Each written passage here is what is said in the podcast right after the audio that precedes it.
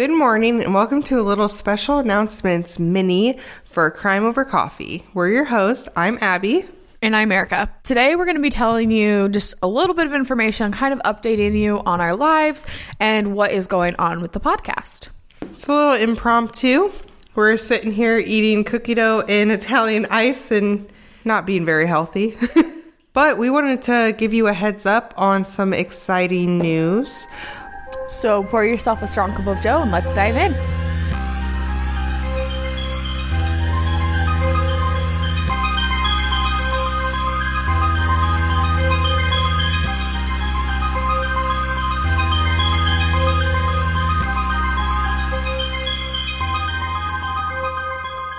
We are going to be giving away some free merch here coming up.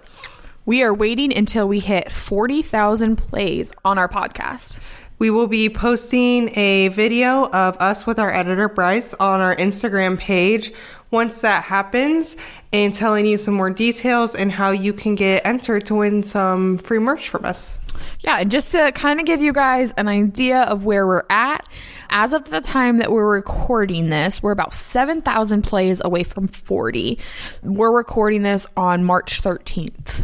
So share our podcast with your friends, family, share it on social media, like us, rate us, all of the things on Apple Podcasts. Doing little things like that is truly how we get all of our listeners. I'm assuming most of you have come from finding us through somebody else sharing or liking our podcast. Maybe some of you found us by looking a certain episode up and finding us that way. So comment on our Instagram post for this mini Monday and let us know how you found our podcast because I'm really curious to know where we're being found most.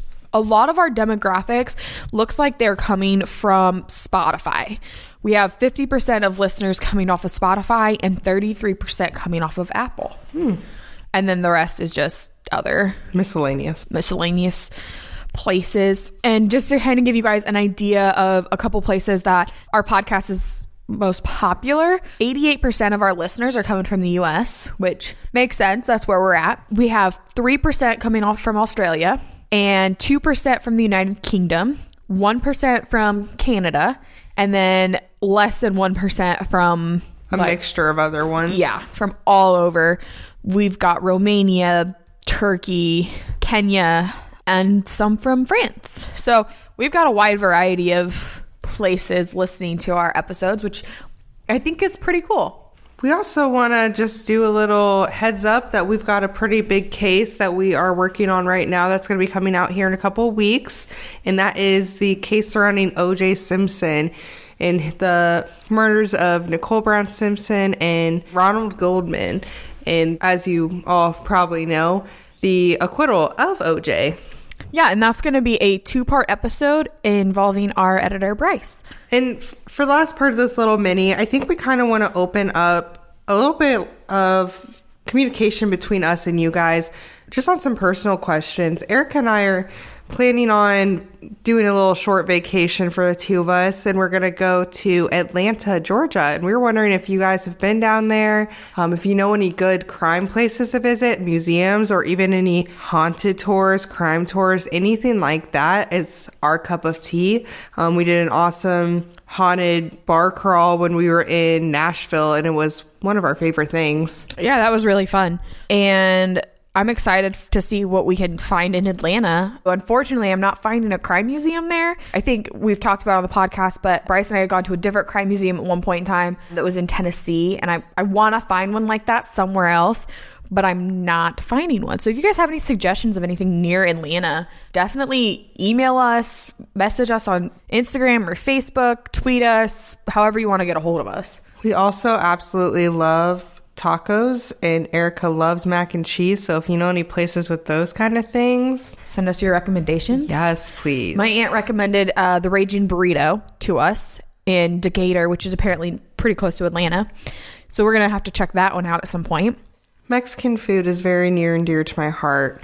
Just, See, no. It's not Erica's, but I'm a I'm a firm believer that he could bring everyone together. I like you know I like my Asian food. That's yeah. That's my thing is Chinese, Japanese, anything like that. A fun dark hole to go down is looking up people who have been on um, death row and what their last meals were. That is super interesting. I think that it's some of the the weirdest combinations of food that you can find is what people choose to have as their last meal on death row.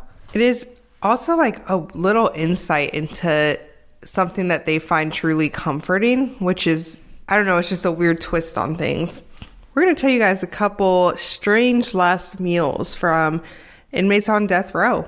The first one I'm going to tell you is Victor Harry Feguer, which some of these people are people we might cover in the future. We're not going to list any of the ones that we've already covered. Go back and listen to our previous episodes if you want to hear those. John Wayne Gacy had a pretty interesting last meal. He had quite the combo. Victor chose to have a single olive with the pit still in it. Which is just honestly the most disgusting thing I've ever heard. Also, why specifically do you want the pit? I feel like he's just sucking on it to like get the salt out. But just why just one? Also, olives are gross. Probably because he figured that he wasn't gonna live much longer. So, what was the point having like food to fill you up? Yeah, but then the flavor is longer if you get a bunch of them. Man, I think my last meal would have to be Bones Theater popcorn. Ooh, and bones.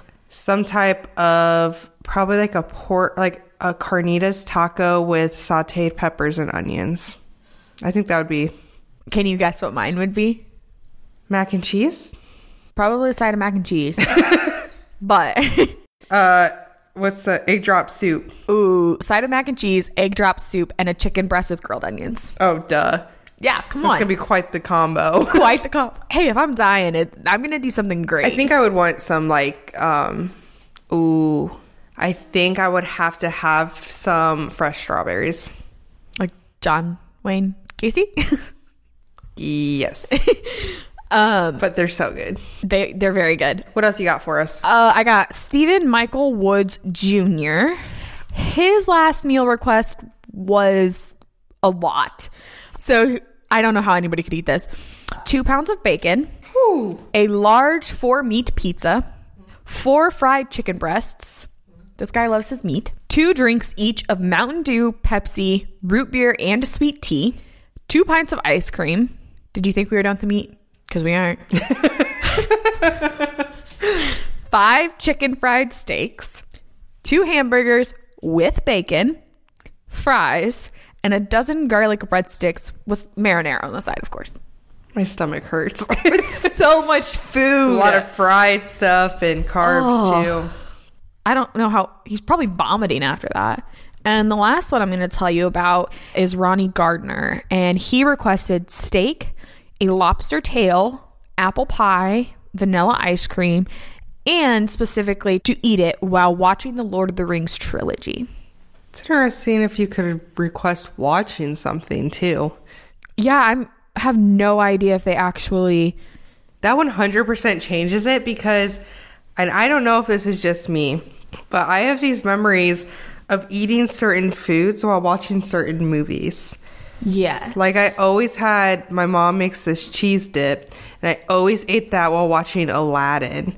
And I always ate chocolate ice cream while watching this like Bugs Bunny Fantasy Island thing, Interesting. which makes no sense, but I my mind correlates those, so it's interesting. Do you have any of them? Well, my first question is are you planning your last meal when you're on death row?